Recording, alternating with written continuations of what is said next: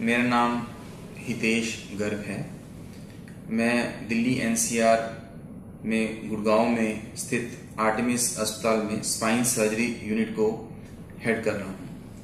आज हम cervical spondylosis या जिसे आम भाषा में कहते हैं कि मुझे सर्वाइकल हो गया है, गर्दन का दर्द जो बाजू में आता है, उसके बारे में बात करेंगे। सबसे पहले सर्वाइकल स्पाइन क्या होती है? हमारी रीढ़ की हड्डी यहाँ सर यहाँ खत्म होता है, यहाँ से लेके नीचे तक होती है।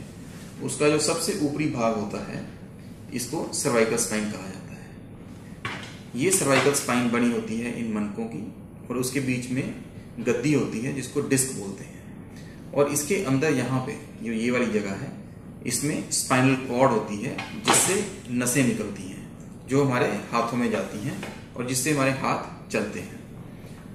नॉर्मल लाइफ में इनका वियर एंड टीयर इनके लगातार इस्तेमाल से ये डिस्क खराब हो जाते हैं। जो मन के होते हैं, उनके बीच में पीछे जोड़ होते हैं, जिनको फैसेट ज्वाइंट बोलते हैं, वो खराब हो जाते हैं, जिसकी वजह से गर्दन में दर्द रहना शुरू हो सकता है। आजकल हम ज़्यादा से ज़्यादा गर्दन दर्द के मरीज़ देख रहे हैं। क्यों? क्योंकि आजकल मोबाइल फ़ोन और लैपटॉप, कंप्यूटर, इनका इस्तेमाल बहुत ज़्यादा बढ़ गया है। अब गर्दन का दर्द क्यों होता है? उसके लिए पहले हमें समझना पड़ेगा कि जो हमारी सर्वाइकल स्पाइन है, इसमें चार चीज़ें होती हैं जहाँ से दर्द आ सकता है। सबसे ऊपर होती हैं मांसपेशियाँ और उनके बीच में लिगामेंट जो हड्डियों के बीच में लिगामेंट होते हैं। तो जो मांसपेशियाँ और लिगामेंट है, ये हमारी गर्दन को पकड़ के रखते हैं सीधा। सबसे पहला कारण होता है इसका ओवर यूज़ दूसरा होता है कि हड्डी में कोई बीमारी हो या डिस्क के अंदर कोई बीमारी हो। तीसरा, जो इससे नसें निकल रही हैं स्लिप डिस्क स्लिप होने की वजह से या किसी भी कारण से इस नस के ऊपर दबाव आ जाए तो दर्द होता है। चौथा जो इसके अंदर स्पाइनल कॉर्ड जो हमारे ब्रेन से नीचे पाँव तक भी और हाथों में भी सारी नसें लेके जाती हैं, इसको स्पाइनल कॉर्ड बोलते हैं, यहाँ पे होती है। इसके ऊपर दबाव जाए तो भी दर्द शुरू हो सकता है। सबसे जो कॉमन कारण जो आजकल हम देखते हैं, वो है मसल्स की वजह से, मांसपेशियों की वजह से। क्यों? क्योंकि हम ज़्यादातर गर्दन जैसे हम फ़ोन का इस्तेमाल करते हैं, इस तरह रखते हैं, या लैपटॉप पे लगातार लगे रहते हैं जैसे हम इस तरह से या टीवी पे हम ऊँचा या नीचे लगातार जब हम देखते रहते हैं तो एक मांसपेशी जो है ओवर यूज़ हो जाती है। जब हम रात को सोते वक्त गलत तरीके से हो गए, मोटा पिल्लो लेके सो गए, या बिना पिल्लो के सो गए, अगर मोटा पिल्लो लेके सोए, मोटा तकिया लेके सोए तो हमारी गर्दन ऐसे रहती है। बिना तकिए के सोए तो ऐसे रहती है। तो इन सब की वजह से जो मांसपेशियों का बैलेंस है, वो बिगड़ जाता है, और एक मांसपेशी ज़्यादा काम करती है, जिसकी वजह से उसमें दर्द होने लग जाता है। और जब हम दूसरी तरफ़ गर्दन को घुमाने की कोशिश करते हैं तो दर्द होता है। तो हमने देखा, आपने देखा होगा कई बार सुबह जब उठते हैं तो एकदम बहुत दर्द हो रहा होता है, गर्दन हिल नहीं रही होती। तो ये most of the time 90 percent of the time मांसपेशियों की वजह से होता है। आजकल मोबाइल फेसबुक व्हाट्सएप सारा दिन हम इस तरह से इस्तेमाल करते रहते हैं। उसकी वजह से हमारी मांसपेशियाँ ये वाली लगातार हमारी गर्दन को पकड़ के रखती हैं, लगातार काम करके, काम कर रही हैं, जिसकी वजह से इनमें दर्द होने लग जाता है। आप इमेजिन कीजिए कि अगर मैं आपको सिर्फ़ एक किलो का वज़न एक हाथ में पकड़ा दूँ और बोलूँ कि सारा दिन उसको पकड़ के रखो तो शाम तक आपका हाथ दर्द करने लग जाएगा। उसी तरह से अगर हम गर्दन को इस तरह से रखते हैं तो ये मांसपेशियाँ लगातार इसका सर का वज़न उठाए हुए हैं और सारा दिन ऐसे उठा के रखती हैं तो ये दर्द करने लग जाती हैं। तो ये सबसे कॉमन कारण है। इसका जो इलाज है, बड़ा सिंपल है कि हम जो मोबाइल फ़ोन या अपना लैपटॉप या कंप्यूटर है, उसको आई लेवल पे यूज़ करें। जना कि इस तरह या इस तरह। टीवी भी हमारा आई लेवल पे टेलीविज़न आई लेवल पे होना चाहिए। और 15 से 20 मिनट से लगातार इस्तेमाल नहीं करना चाहिए। हर 15-20 मिनट या आधे घंटे बाद हमें ये स्ट्रेचेस करने चाहिए इस तरह से एक्सरसाइज अगर हम ऑफ़िस में लगातार कंप्यूटर पे काम कर रहे हैं तो हमें हर पैंतालीस मिनट बाद उठना चाहिए और थोड़े गर्दन के स्ट्रेचेस करने चाहिए या इस तरह के बाजू के शोल्डर के स्ट्रेचेस करने चाहिए। इससे हमें जो मांसपेशियों का ओवर यूज़ है, उससे जो दर्द होता है वो नहीं होगा। दूसरा कारण होता है डिस्क का खराब होना या पीछे जो इसके जोड़ होते हैं, इसका खराब होना। ये दोनों इकट्ठे ही होते हैं। पहले डिस्क खराब होती है, उसके बाद ये जोड़ खराब होना शुरू होते हैं, पीछे के जोड़। अब ये डिस्क और जोड़ क्यों खराब होते हैं?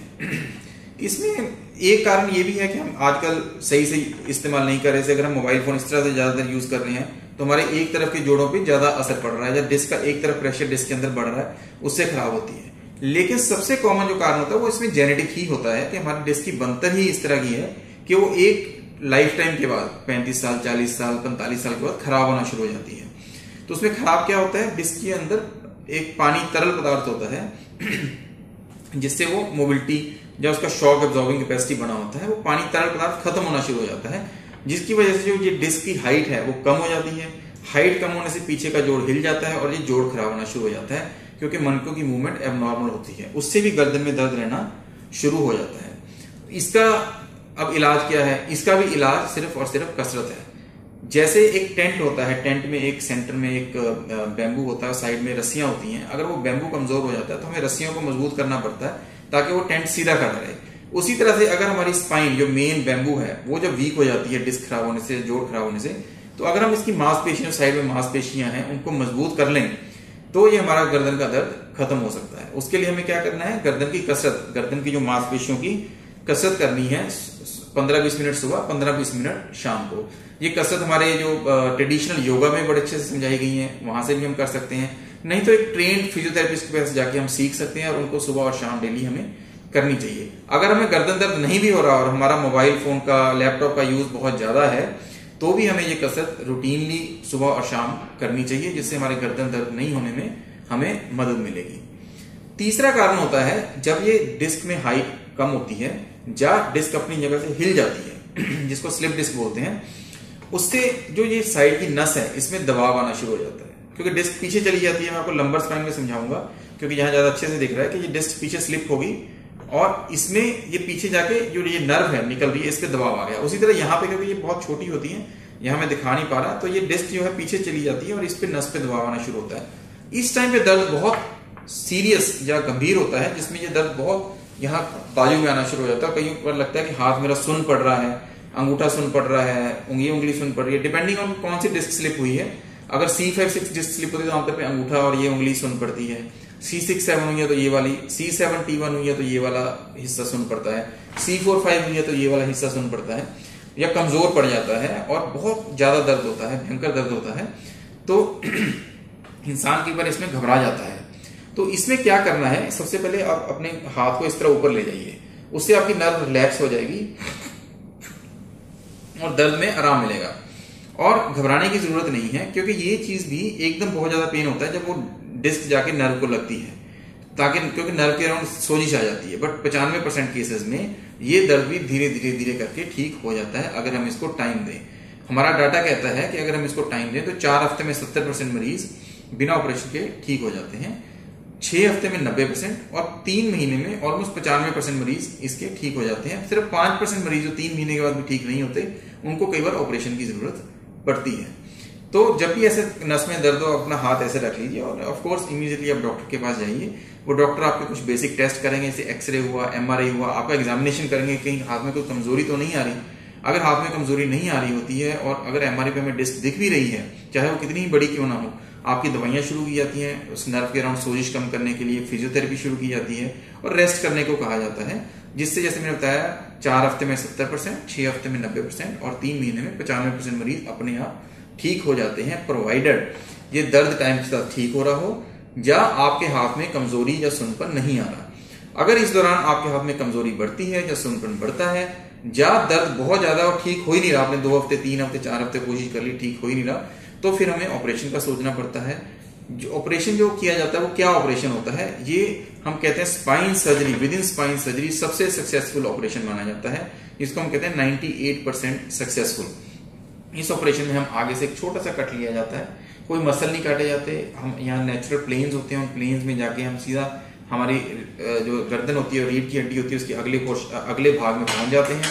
यहाँ से हमको डिस्क निकालते हैं, ये वाली फिर माइक्रोस्कोप से इसको मैग्नीफाई बड़ा करके देखा जाता है और नर्व को और स्पाइनल कॉर्ड को फ्री कर दिया जाता है, जो बहुत ही सेफ़ होता है। और उसके बाद जो खाली जगह हुई, उसमें हम तीन चीज़ें डाल सकते हैं। या तो हम आपकी यहाँ से हड्डी का टुकड़ा, जो अपना हिप होती है हिप से एक छोटा सा हड्डी का टुकड़ा लेके डाल सकते हैं। या फिर आजकल बने बनाए टुकड़े भी आते हैं, वो डाल के उसके ऊपर ऐसे प्लेट लगा दी जाती है, जिससे वो डिस्क का फ़ंक्शन खत्म हो जाता है, लेकिन उससे आपको आगे चल के कभी भी प्रॉब्लम नहीं आती। या आजकल एक और आधुनिक तरीका आया है, जिसमें हम कहते हैं आर्टिफिशियल डिस्क रिप्लेसमेंट अगर मैं दिखाऊँ तो ये मूवमेंट भी करती है। तो इसको हम डाल सकते हैं। इससे फ़ायदा ये रहता है कि जब आप गर्दन मूव करते हैं तो ये डिस्क भी मूव होती है तो उसके ऊपर और नीचे नीचे वाली जो डिस्क होती है, उस, उसके, उस पर भार कम पड़ता है, उसके खराब होने का चांस कम होता है। अगर हम ये फिक्सेशन वाली, जिसको हम फ्यूजन कहते हैं, ये सर्जरी करते हैं तो इसमें जब आप गर्दन मूव करते हैं, आपकी गर्दन की मूवमेंट तो ऑलमोस्ट नॉर्मल ही रहती है, लेकिन जो मूवमेंट है वो इस लेवल पे नहीं होती है ऑपरेशन किया उसके ऊपर होती है जो उसके नीचे होती है, जिसकी वजह से ऊपर और नीचे की डिस्क पे भार ज़्यादा पड़ता है। इस तरह के ऑपरेशन के डिस्क निकालने के बाद, या तो उसमें एक हड्डी का टुकड़ा डाल के प्लेट लगा दी जाती है, या एक आर्टिफिशियल हड्डी का टुकड़ा लगा के प्लेट लगाई जाती है, जिसको फ्यूजन बोलते हैं, जिसमें वहाँ पे मूवमेंट खत्म हो जाती है। दूसरा जिसमें आर्टिफिशियल डिस्क रिप्लेसमेंट की मूवमेंट बनी रहती है। तीसरा एक और तरीका होता है कि हम एक ट्यूब से पीछे थोड़ा सा ऐसे देख के वो जो जोड़ होते हैं, जहाँ डिस्क निकली होती है, उस पर थोड़ा सा कट लगा के डिस्क के पीस को निकाल सकते हैं, जिसको हम फोरामिनोटमी कहते हैं। ये बहुत ही सिलेक्टेड केसेस में की जा सकती है।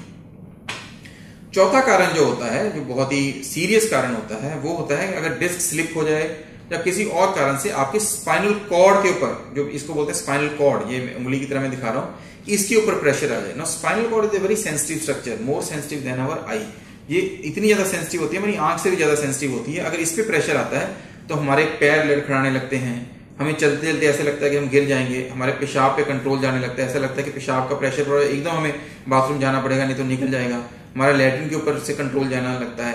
हाथ कमज़ोर होने लगते हैं, हाथ सुन पड़ने लगते हैं। हाथ से सामान छूटना शुरू हो जाता है। हमारी टाइपिंग की स्पीड कम हो जाती है। अगर हम सिग्नेचर हम देखेंगे सिग्नेचर बदलना शुरू हो जाते हैं।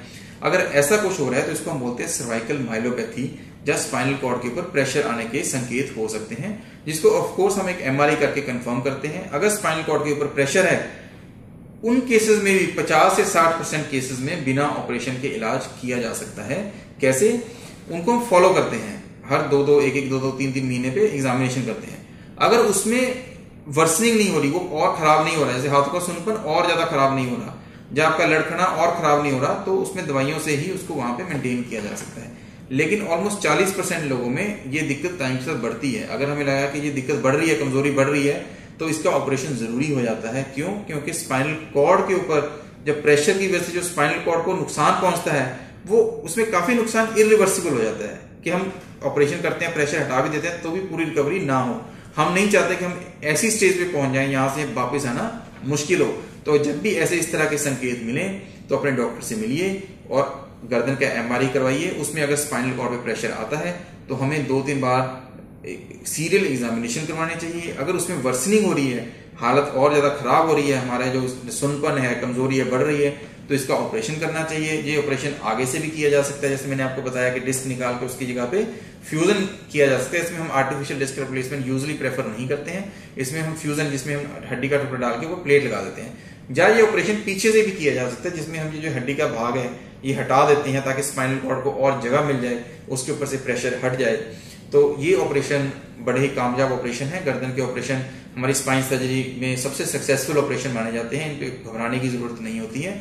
लेकिन एट द सेम टाइम हमारे पास जो मरीज़ आते हैं, उनमें जो लेस देन फाइव परसेंट मैं कहूँगा, पाँच परसेंट से कम मरीजों को ही ऑपरेशन की ज़रूरत पड़ती है।